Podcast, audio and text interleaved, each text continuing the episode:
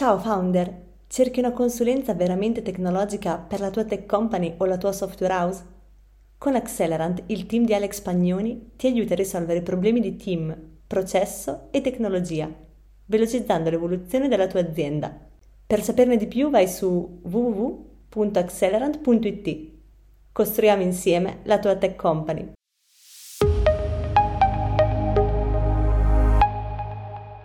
Benvenuti a tutti, benvenuti a questa nuova puntata del CTO Lunch in cui parliamo con eh, Alex Pagnoni, founder del CTO Mastermind e managing partner di Accelerant e con Nicolò Vinci, Head of Product di Mama Zen. Con Alex e Nicolò parleremo di cosa significa lanciare un nuovo prodotto nel 2002 e quindi che cosa accomuna una startup o una grande azienda in questa attività, che è appunto quella del lancio di un nuovo prodotto, e se ci sono, quali sono le best practice, qual è il giusto mindset, e affronteremo un po', un po questi temi. Lascio la parola ad Alex. Buongiorno a tutti. Allora, con Nicolò abbiamo fatto una bellissima chiacchierata in una tech story proprio sul mondo startup, in particolare startup studio, lanci di nuovi prodotti, e abbiamo affrontato diverse tematiche che riguardano anche alcuni consigli da dare, ad esempio a founder, ma in realtà anche alle grandi aziende che si apprestano a lanciare un nuovo prodotto. Allora, il contesto è un po' questo. Diciamo che mi capita spesso di parlare con clienti, membri del sito Mastermind, in alcuni casi addirittura anche con i miei stessi collaboratori, che mi illustrano le loro idee, no? idee di un nuovo prodotto, sulla quale magari basare proprio una startup, fare dei lanci, e eh, quello che mi capita poi durante queste chiacchierate è poi sempre ascoltare delle bellissime idee, eh, tanti gingilloni tecnologici ben congegnati, anche delle proprie invenzioni, eh, quindi cose molto creative per le quali spesso cioè, si vede che c'è stato proprio anche uno sforzo intellettuale importante. Quindi quello che capita è che si vede che queste persone però tendono a innamorarsi del loro prodotto, della loro idea, e a quel punto però mi tocca sempre fargli fare un grosso passo indietro perché hanno pensato tutto per quanto riguarda il prodotto con un product backlog lunghissimo. Mi ricordo una volta con un cliente che mi è arrivato con decine di pagine di UX già progettata da lui stesso, un'infinità di funzionalità, eccetera.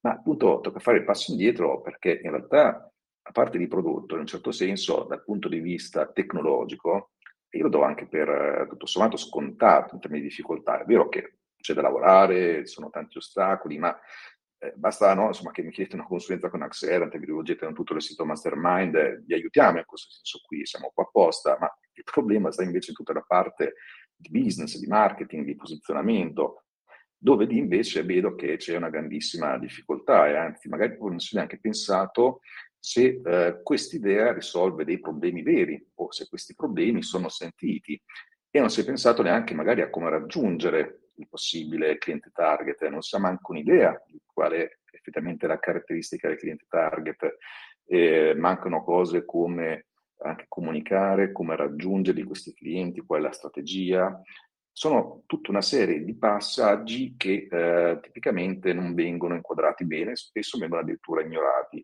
Quel punto, quando poi facendo questo passo indietro, senza parlare di queste cose, ecco che nascono riflessioni in realtà molto più profonde quando eh, diciamo, lo startup barra azienda le coglie queste cose, che portano anche a rivedere la stessa idea di prodotto e quindi si rendono conto spesso che magari non aveva senso fare il prodotto per come avevano pensato, perché poi in realtà eh, non si riusciva a intercettare quelli che possono essere dei veri utenti e magari non rispondeva a dei bisogni reali. Anche da questo punto di vista non sempre bisogna inventare qualcosa di altamente innovativo che non esisteva, che non è esistito prima, anzi questo spesso è un problema, il fatto anzi che siano dei competitor di qualche natura ci dà invece l'idea che qualcosa che questo problema in qualche modo si, ci sia nel mercato. Cioè, consideriamo che non siamo più negli anni 60, 50, quando bastava creare un prodotto, magicamente arrivavano i clienti. Oggi parliamo quasi sempre di business di sostituzione di qualcos'altro, anche semplicemente di competitor indiretti. No? Il mal di schiena classico lo puoi risolvere cambiando sedia, cambiando materasso, andando al fisioterapista, prendendo delle medicine, quindi ormai per qualsiasi cosa c'è un, qualche tipo di soluzione. E quindi è su questi ragionamenti che eh, diventa importante far sì che founder e aziende si concentrino su questi altri aspetti.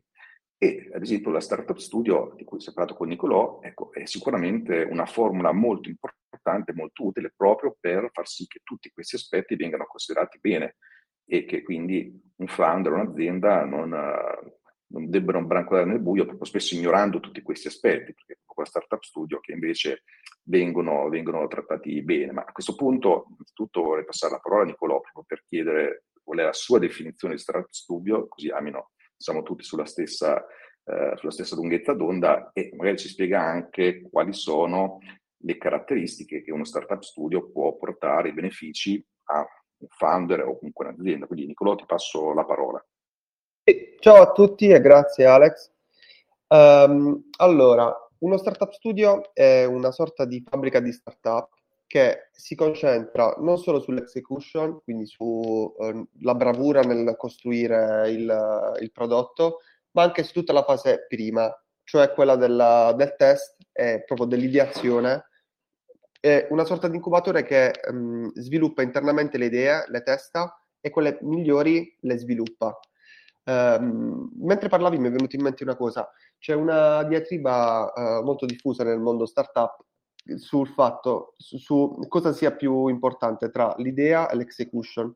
Molti dicono che l'idea non vale niente e uh, basta mm, svilupparla per bene, ma questo non è propriamente vero perché uh, non so se avete dato meno sguardo al sito di, al cimitero di Google, si chiama killedbygoogle.com ed è proprio un, una lista di tutti i progetti che Google ha sviluppato e che però poi non sono andati bene.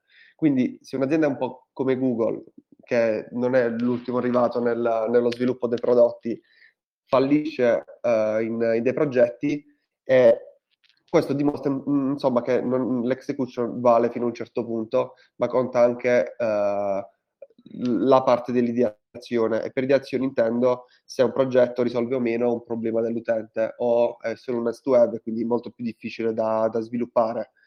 Quindi ehm, nello Startup Studio ci concentriamo tantissimo nella prima fase, cioè quella dell'ideazione e dei test per uh, verificare o meno se un prodotto uh, risolve un problema e uh, dopodiché ci concentriamo su tutta la fase di execution che comprende la creazione di un team dedicato, la ricerca di finanziamenti e proprio lo sviluppo vero e proprio del, del prodotto.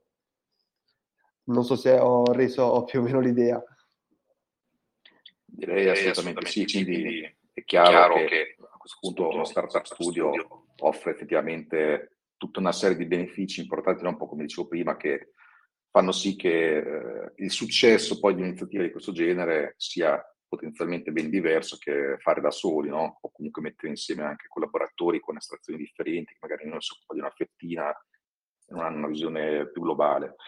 Quindi su questo è chiaro che poi dopo lo stesso founder, l'imprenditore deve crescere, no? Quindi a un certo punto eh, cioè, diciamo che c'è molta anche formazione in un processo di questo genere, poi non credo che sia la startup studio che lo seguirà a vita su questi aspetti, no? Poi dimmi tu Nicolò se è così o meno, però ritengo che comunque a un certo punto l'imprenditore su alcune cose debba anche lui diventare un po' un esperto. Come, come funziona da questo punto di vista, infatti, anche nel vostro caso? In questo processo particolare, cioè quello del founder che deve crescere con l'azienda o meno, il, lo startup studio ha dato un, uh, diciamo, un approccio uh, leggermente diverso, nel senso, in una startup tradizionale uh, c'è il founder che è, eh, tira fuori l'idea e inizia a crescere parallelamente allo sviluppo del prodotto nello startup studio tutta la prima parte uh, viene fatta praticamente senza founder. Quindi è il team dello startup studio che inizia a testare l'idea, uh, le tantissime idee, capisce quella che ha più traction, le, la testa sempre con livelli di coinvolgimento dell'utente maggiore, fin quando non si decide che qual è l'idea su cui concentrarsi nell'anno. Solo allora viene scelto un founder che è competente e ha esperienza nel settore. Quindi faccio un esempio uh, banale, decidiamo di costruire barche, perfetto, cerchiamo un founder che costruisce barche da tantissimo tempo e quindi ha già un vantaggio iniziale, che è quello che mh, mm, invece non succede con una startup tradizionale nella maggior parte dei casi, perché magari uh, una persona fa un'innovazione in un settore in cui non è propriamente uh, esperto e poi pian piano cresce insieme al prodotto. Quindi anche in questa fase cerchiamo di, di andare per step e capire cosa ci serve e dopodiché uh, cercare il team che sia adatto a quell'idea. Ti volevo fare una domanda. E se ci sono cose no, che tu pensavi sul mondo delle start-up, no, anche sul lancio di prodotti, su cui hai cambiato prospettiva proprio da quando tu stesso lavori in uno startup studio? Allora, um, sicuramente eh, la, l'importanza dei dati. Uh, il mondo startup, diciamo, non so se è ancora così, però visto dall'esterno è un mondo in cui c'è uh, entusiasmo, la creatività uh, del, dell'idea geniale che ti viene in mente, che sviluppi e che ha successo, quindi mh, mm, c'è tutto fatto molto a pancia, insomma, mentre um, con la, lo Startup Studio ha un, uh, un, metodo molto incentrato sull'analisi dei dati e per l'analisi dei dati vuol dire testare un'ipotesi, verificare se um, è stata efficace o meno e andare avanti così. Quindi noi testiamo tantissime ipotesi ogni volta che abbiamo un'idea. Quindi, ok, ho, ho avuto l'idea, perfetto, testiamola. Un, uh, l'altro mio collega ha avuto un'altra idea, ok, perfetto, testiamola. Di tutti questi test analizziamo i dati e capiamo qual è quello che uh, ha effettivamente più riscontro. Quindi uh, sicuramente l'approccio che è cambiato è proprio sul, su, su, questo processo, cioè se mi viene un'idea uh, non sono contento fin quando non, non, è un'idea che ha avuto un riscontro numerico, insomma.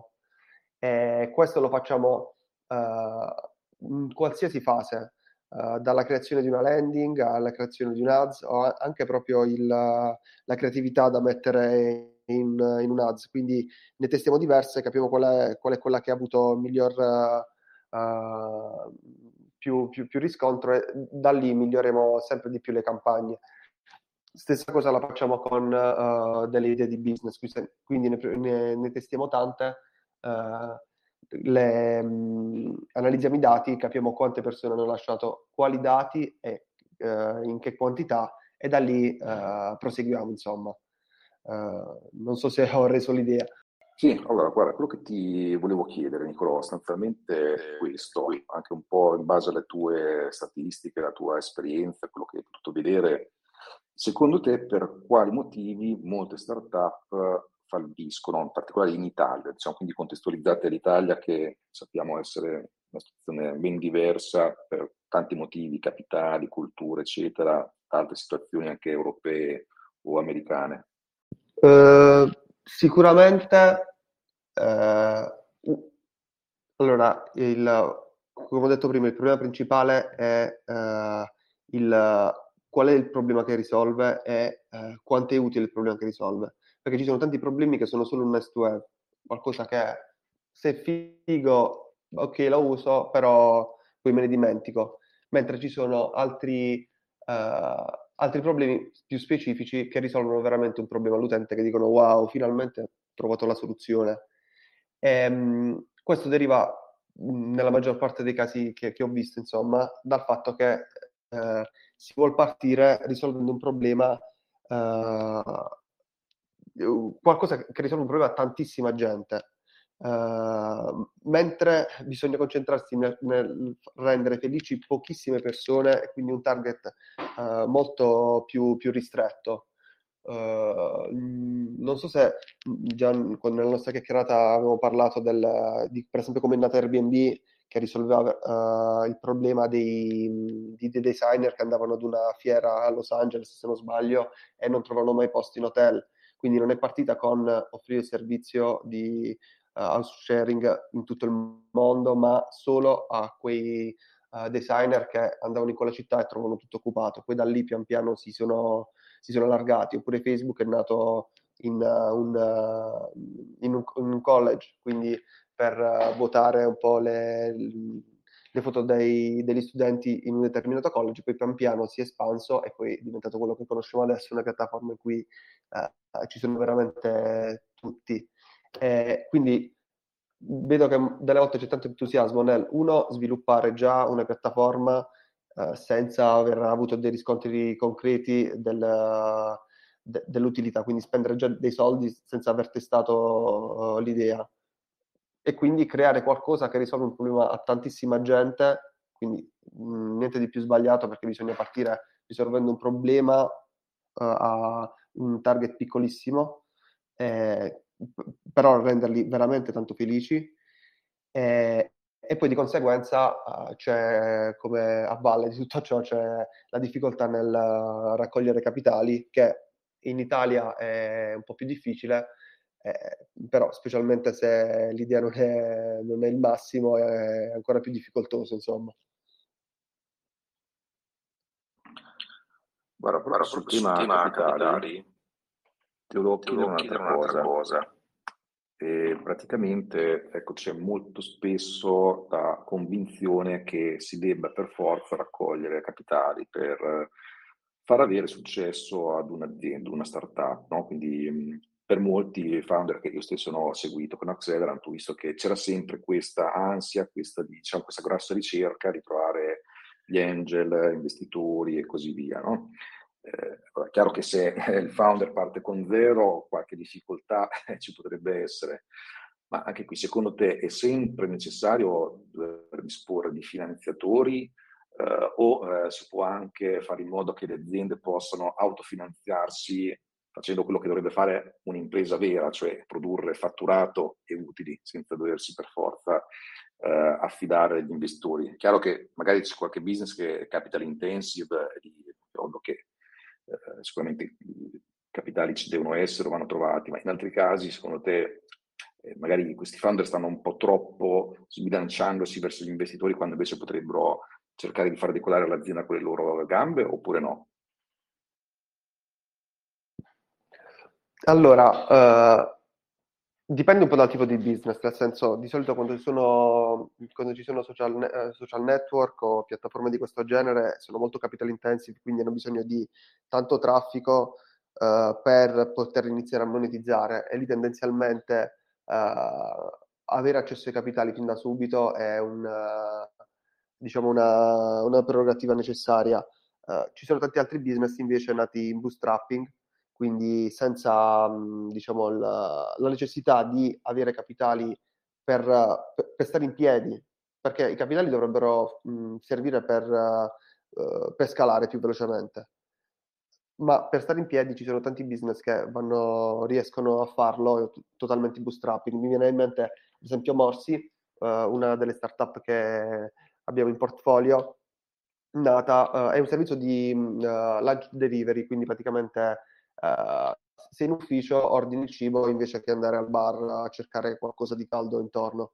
E viene, mh, mm, sì, è, è, necessario prenotare entro le 11 e poi entro l'una arriva, arriva il tutto in ufficio. Uh, è nata uh, dopo vari test effettuati da, dal founder um, su, su, questo problema appunto perché cioè, ci sono i buoni pasto che non si sanno come spenderli, i bar vicini magari non sono buoni, uh, vendono roba scadente, quindi è stato strutturato il prodotto come un prodotto di qualità consegnato in ufficio e uh, che si può pagare con i buoni pasto. Uh, ha iniziato a farlo andando a comprare della roba in una, in una gastronomia, rimpacchettandola e rivendendola ai, ai, ai clienti che aveva trovato man- dando dei volantini davanti a, a, ai loro uffici. Quindi ha iniziato a farlo così, poi ha comprato una piccola cucina e man mano uh, si, è, si, è, ingrandito. L'ha fatto in fase iniziale totalmente in bootstrapping, quindi senza l'apporto di chissà che denaro, perché uh, riusciva a stare in piedi così, poi uh, con l'apporto di finanziamenti bancari e infine con l'apporto di finanziamenti da parte di, di, business angel, family office, insomma, che gli hanno permesso di andare più veloce, quindi prendere cucine più grandi, iniziare ad aprire in altre città. Quindi dipende un po' dai prodotti. In questo periodo storico, uh, in particolare quello che stiamo passando adesso, uh, i business che funzionano e stanno in piedi in autonomia senza necessariamente l'apporto di capitali esterni da parte di business angel è diventata una, una prerogativa da, da dover eh, rispettare perché come abbiamo visto magari la pandemia o qualsiasi altro evento può succedere eh, avere diciamo il, lo scheletro per rimanere in piedi da soli è veramente importante. Io volevo fare una domanda. E, um, Nicolò, con, con, te avevamo um, scelto di chiedere alla, alla, community del sito Mastermind una domanda, cioè relativa alla uh, procedura che c'è all'interno delle aziende quando si lancia un nuovo prodotto. Le risposte che abbiamo avuto sono uh, diciamo, molto uniformi, ecco, perché abbiamo avuto due persone che hanno detto che c'è una procedura aziendale che è precisa, che scandisce tutti i passaggi, due persone che invece hanno detto che non c'è procedura uniforme nei numeri e una persona che ha detto che c'è ma che viene adattata. Qualcun altro invece, nessuno invece ha detto che non hanno lanci di prodotto. Secondo te perché ci sono questi dati che non, non, ci portano poi alla fine ad un risultato, non c'è uno sbilanciamento da una parte e dall'altra? E nella tua esperienza, come nelle aziende che, insomma, che hai conosciuto, come, succede di solito? Non so se ho afferrato bene la domanda. Il dubbio è come, avere, com- come valutare se dei dati uh, sono, uh, confermano o meno un'ipotesi. Non, um quello che dico è che i dati che abbiamo dalla community non ci danno un risultato univoco, quindi non possiamo dire tutte le aziende hanno una procedura, nessuna ha una procedura. Nella tua esperienza invece hai dei, dei dati più, più, attendibili, voglio dire, le aziende con cui parli di solito hanno una procedura oppure una cosa più eh, di aziende più innovative, ecco, più ad, abituate a fare lanci di prodotto continui? Allora, il dover analizzare i dati per prendere una decisione è qualcosa che pochi fanno, però uh, pochi fanno bene, nel senso si prendono la briga di uh, sistemare per bene i dati e analizzarli con numeri alla mano. Uh, la maggior parte degli imprenditori lo fa per l'esperienza perché delle volte i dati sono così evidenti che non è necessario metterli su un foglio Excel per capire che cioè questo, questo, prodotto va bene perché ce l'hanno chiesto tantissime persone. Uh, si parla di microdati quando si, si, inizia ad andare un po' più nello specifico, anche nell'ottimizzazione delle campagne, nella creazione di una landing page. Ad esempio, tantissimi lo fanno uh, a pancia e, e lo facevamo anche noi poi abbiamo iniziato un po' ad usare dei, un, un, metodo un po' sistematico per la creazione delle landing, per capire qual è il claim che va uh, nell'header, qual è proprio la struttura da dargli. Uh, questo sempre supportato dai dati, dei dati che possono essere lo scraping che facciamo su, sulle varie community, sui canali YouTube, per capire quali sono un po' i problemi che hanno le persone e, e da lì iniziamo a creare il, la, la vera, vero e proprio sito. Quindi tendenzialmente non lo fanno per come, specialmente le aziende più strutturate, eh, cioè strutturate, le aziende a gestione familiare mh, mm, funzionano un po' a, a, a sentimento del, dell'imprenditore, che poi tante volte, cioè la maggior parte delle volte ha ragione, lo fa inconsapevolmente, usa dei processi uh, giusti, ma senza saperlo, uh, la maggior parte, specialmente delle start-up nella fase iniziale, è molto disorientata e non segue un metodo specifico.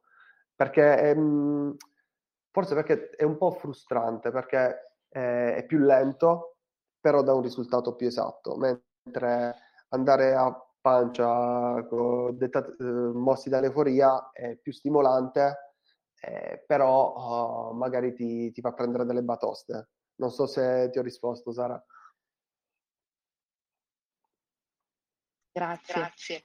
E, e la, la, l'altra domanda, domanda che devo farti è, eh, penso che in parte mi hai risposto con questa, con questa domanda, con questa insomma, risposta che hai dato, ma um, quando parli con dei founder che coinvolgi poi nelle startup, uh, qual è secondo te il concetto più difficile da far capire, cioè è proprio questo l'importanza di prendere delle decisioni dai dati e non dalla pancia, oppure ci sono altre cose su cui eh, bisogna ritornare più volte o su cui c'è un po' di resistenza, ecco. Um, sicuramente il fatto che uh, tendenzialmente i founder delle startup sono super innamorati della loro idea e quindi non riescono a vedere quando non, uh, non funziona e continuano a lavorarci fin quando non, uh, non sbattono la testa, insomma. Quindi uh, la fortuna dello startup studio che eh, non è innamorato delle startup, quindi cerca di fare quella che funziona meglio. Non abbiamo ovviamente abbiamo delle preferenze, delle cose che ci piacciono di più, quindi su cui siamo più coinvolti anche quando ci lavoriamo, però non è l'idea della nostra vita, è qualcosa che è venuto fuori da dei dati e eh, su cui siamo più, mh, uh, più freddi sotto questo punto di vista, anche nel prendere decisioni, nello spegnere. Uh, ci sono state mh, proprio scorso semestre abbiamo spento una startup che tra l'altro stava andando anche bene in fase iniziale, proprio perché c'è stato tra l'altro la, l'avvenimento un po' anche della guerra ha scosso un po' l'economia e quindi eh, gli investimenti si sono spostati. Era una fintech, le fintech prima della, di questa guerra andavano benissimo, uh, dopo la guerra sono, sono crollate, quindi abbiamo, abbiamo preso diciamo, la decisione di spegnerla anche se stava iniziando a macinare fatturato da, e i clienti iniziavano ad arrivare ed erano contenti del prodotto. Uh, un founder è un po' più bias in questo e delle volte eh, prende delle cantonate proprio perché non riesce a guardare in modo uh, dall'esterno la, la sua, il suo prodotto e la, la, sua idea, insomma.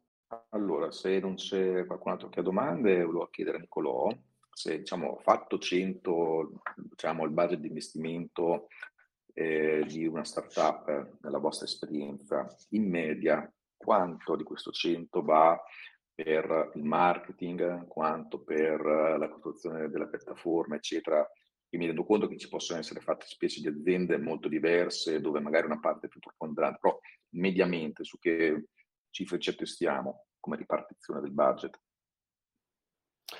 Allora, eh, questa è una domanda un po' difficile perché ovviamente la risposta dipende, nel senso se un SaaS tendenzialmente eh, la, è un SaaS magari B2B, la maggior parte dei, del finanziamento va nello sviluppo della piattaforma e in dei sales che ti vendono il prodotto. Se è un marketplace, tendenzialmente il budget va, va speso più in marketing, eh, un po' meno perché adesso ci sono delle soluzioni più facili nello sviluppo di, di un marketplace. Eh, se una fintech, ad esempio, eh, la maggior parte dei soldi vengono spesi nello sviluppo legale eh, per la fattibilità insomma, del, del progetto quindi non c'è una risposta univoca, insomma, uh, dipende anche dal grado di, di maturità della, dell'iniziativa uh, e da ciò che ha bisogno in quel momento. Se ad esempio è una, è un'iniziativa che ha dei costi di struttura, quindi bisogna aprire delle sedi, ovviamente sarà quello il costo principale per, uh, per lo sviluppo. noi prima in, io lavoravo prima di Mamazin in Pony Zero con cui è stata fatta l'exit nel 2018 e eh, Ponizero è un'azienda di logistica a impatto zero, quindi avevamo dei magazzini banalmente eh, in cui avevamo dei, delle bici elettriche, dei, dei, furgoni elettrici con cui consegnavamo i pacchi. E, ovviamente il costo principale era quello, cioè l'acquisto o il noleggio dei mezzi e eh, l'affitto del, di, un, di, una struttura per poterli contenere adeguata eh, di marketing c'era meno perché lavoravano dei sales e prendevano delle grosse commesse, eh, come i grossi corrieri che conosciamo, quindi non, non si faceva tantissimo marketing. Eh, dipende un po' dall'iniziativa, non, non mi sento di, di, darti un numero che magari poi non, lascia il tempo che trova, insomma. Sì, sì, non ti preoccupare, uno dei motti di noi CTO e leader tecnologici è sempre il dipende, quindi ci sta al 100%. Ecco, volevo chiedere a Nicolò eh, come si differenzia principalmente da un incubatore. Sì, allora questa è un, una domanda classica. Che, mm, allora, un incubatore eh, non fa altro che supportare lo sviluppo di un'iniziativa esterna. Quindi eh, io sono l'incubatore di Torino, mi arrivano 300 iniziative all'anno, io ne seleziono, seleziono le migliori, prendo un micro pezzettino delle loro quote, gli do dei servizi come boh, degli spazi, un po' di mentorship ehm, e quindi fa una sorta, l'incubatore fa una sorta di investimento a pioggia, prende, prende tantissimo uh, da tantissime startup mh, mm, poche quote. Uh, quello che invece fa uno startup studio è no, non prende uh, iniziative esterne, le crea tutte internamente. Quindi uh, fa dei test, capisce qual è la startup dell'anno, la crea, trova un founder, trova un team, gli dà una parte delle quote, ne tiene una parte. Nel nostro caso siamo intorno al 70-30, uh, eh, dipende un po' dal, da che grado è la startup, delle volte di meno, eh, diciamo il massimo è quello, e detiene comunque il controllo della startup. Questo perché in un incubatore investe in una, cioè prende un piccolo pezzo delle quote di una startup, di un'iniziativa che gli è piaciuta, ad un certo punto i founder litigano e va tutto a bagno e non può farci niente perché eh, non ha il controllo sulla startup. Un, un, uno startup studio invece, essendo, è come se fosse un componente del team vero e proprio della startup che detiene il controllo, c'è un, un, inconveniente con i founder, qualcuno va via, ha il potere di ristabilire l'ordine, quindi di prenderne un altro, metterlo, e vedere che vada tutto bene. Uh, tendenzialmente, um, ad esempio, il nostro startup studio ha anche un fondo, uh, una holding di investimento, non un fondo che supporta uh, le startup finanziariamente nella prima fase, quindi anche il primo funding è supportato dal, dal, dallo startup studio. Ovviamente se, se la startup raggiunge la, la, la giusta traction e ehm, questo permette di eliminare i tempi di raccolta nella prima fase e concentrarsi ancora di più sul prodotto. Eh, non so se ti, ti ho, ho, risposto alla domanda oppure se hai altri dubbi dimmi quindi, pure, insomma. Quindi, quindi voi avete il 70%? No, 70% abbiamo, noi abbiamo il 30%. 30%. Ma, e col 30% uh, dico, riuscite a fare la, a governare la startup, eh? anche se non è il 51%? Dipende dai patti parasociali che vengono instaurati. Uh, ti ho detto il 30 che è la quota massima, poi man mano uh, diamo con, magari con i piani di stock option, i piani di incentivazione, le quote a quanto più possibile al team, anche perché poi a un certo punto se uh, vuoi ricevere dei finanziamenti dai, dai, dai VC, dai, dai, venture capital, non mettono dei soldi in un'iniziativa in cui c'è una quota di, di, di shares morte morte perché magari tra dieci anni non possiamo avere il 30% di una startup. È impossibile perché non, nessuno ci metterebbe i soldi. Quindi supportiamo nella prima fase in modo attivo, poi pian piano ci allontaniamo eh, raggiunta l'autonomia dell'iniziativa. Un, un, incubatore invece prende delle piccolissime quote, dà degli spazi, un po' di mentorship e nessun, uh, nessun controllo su quello che succede. Ho capito, ho capito, grazie. Grazie a te. Ho una domanda per te. Prima stavi dicendo che, uh, dicendo ad esempio che una startup è determinata per, per, il discorso della, della situazione finanziaria. In generale, quando è, e comunque faccio anche l'esempio di uh, quando il founder è, diciamo, cieco, non si accorge che la startup non sta funzionando, è così innamorato dell'idea che continua anche se in, prospettiva non è più conveniente. In genere, qual è la, la diciamo, la rule of thumb per capire quando è il momento di o staccare la spina o comunque uh, ripensare se è ancora conveniente la startup oppure no?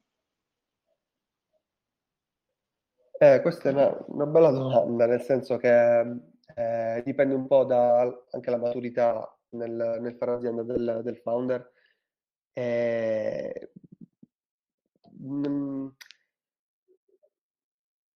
allora, noi quando l'abbiamo fatto è perché abbiamo visto che, uh, con tutto che l'abbiamo fatto con delle iniziative che fatturavano, quindi non, uh, il, le abbiamo spente non per un problema di, uh, di cassa, l'abbiamo fatto perché o c'erano dei problemi che mh, mm, scalando era impossibile risolvere, quindi proprio dei problemi alla base per cui eh, era veramente difficile rendere, cioè la startup si differenzia da un negozietto di paese perché deve diventare molto grande e deve riuscire ad espandersi molto velocemente.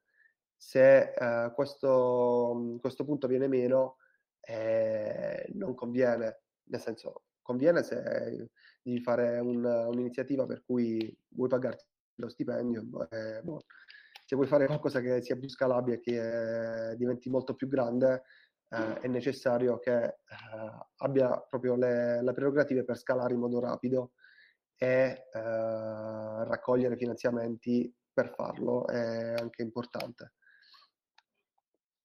Quindi diciamo che il discriminante, discriminante no, c'è un po' di eco. Diciamo che il discriminante è diciamo, la, quanto la, la startup sta scalando uh, nelle fasi iniziali, quindi se, se noi è arrivata già una, diciamo, una, a una uh, uh, la crescita orizzont- è orizzontale, non è verticale, non è esponenziale o, o lineare, vuol dire che c'è già qualche indicazione per cui non conviene come startup, magari conviene, come dicevi, come pagarsi lo stipendio per una, piccolo, avere una piccola attività. Um, sì, nel senso, mh, mm, non tanto quanto lo sta facendo in fase iniziale, ma quanta, potenzialità, quanta potenzialità ha di farlo in una fase successiva. Quindi io magari all'inizio non scalo perché sto, sto presidiando quel target, sto, sto imparando tantissimo e sto, sto, capendo qual è il prodotto adatto a loro. Una volta fatto, io vado a chiedere questi soldi agli investitori, cioè i soldi agli investitori si chiedono non per pagarsi gli stipendi, ma per crescere più velocemente. Quindi se uh, ricevo un milione di euro dagli investitori, quanto velocemente posso crescere? Se questo non succede perché anche con tanti soldi cresco molto lentamente perché ho tanta difficoltà a, a farlo, c'è un problema di fondo. Se invece, ok, ho validato la mia, la mia ipotesi, sta funzionando qui su Torino, uh, sta andando benissimo, con 500.000 euro riesco ad aprire anche Milano, quindi se me ne date 5 milioni apro in 10 città, perfetto, quella ha molta più potenzialità di scalare velocemente e, e eh, funziona. Se invece, eh, anche se mi dessero i soldi, avrei tanta difficoltà nel farlo andare molto più veloce, lì c'è un problema. Capito, capito. Grazie. Grazie a te. Eccolo, grazie Daniele e Roberto per le domande. Se non ci sono altre domande, io chiudo qua la puntata. Ringrazio tutti per aver partecipato. Vi ricordo che il, ehm, la puntata del podcast con Nicolò è online nel sito podcast, la trovate anche nelle principali piattaforme di streaming online. E vi ricordo anche che la prossima settimana, il 16 settembre, ci sarà il prossimo Sitio Meet, quindi l'evento di persona della community del Sitio Mastermind, dedicato questa volta al retro computing e si svolgerà al Control Museum di Pavia. Eh, trovate su, nella community, sul sito del sito Mastermind, il link per uh, vedere il programma della giornata e, e, acquistare i biglietti. Non ce ne sono tanti, quindi, eh, quindi insomma affrettatevi. E, um, vi ricordo che questa puntata del sito Lunch non sarà online eh, subito domani come al solito, ma dal prossimo lunedì. E, mentre oggi è uscito un nuovo episodio del sito show con Gregorio Piccoli, CTO di Zucchetti, e che ospiteremo come al solito nel City Lunch la prossima settimana, quindi vi invito a partecipare. Grazie a tutti e buon pomeriggio. Buon pomeriggio. Grazie a voi. Grazie, ciao. Ciao. ciao Grazie, ciao. grazie. grazie. Ciao. ciao.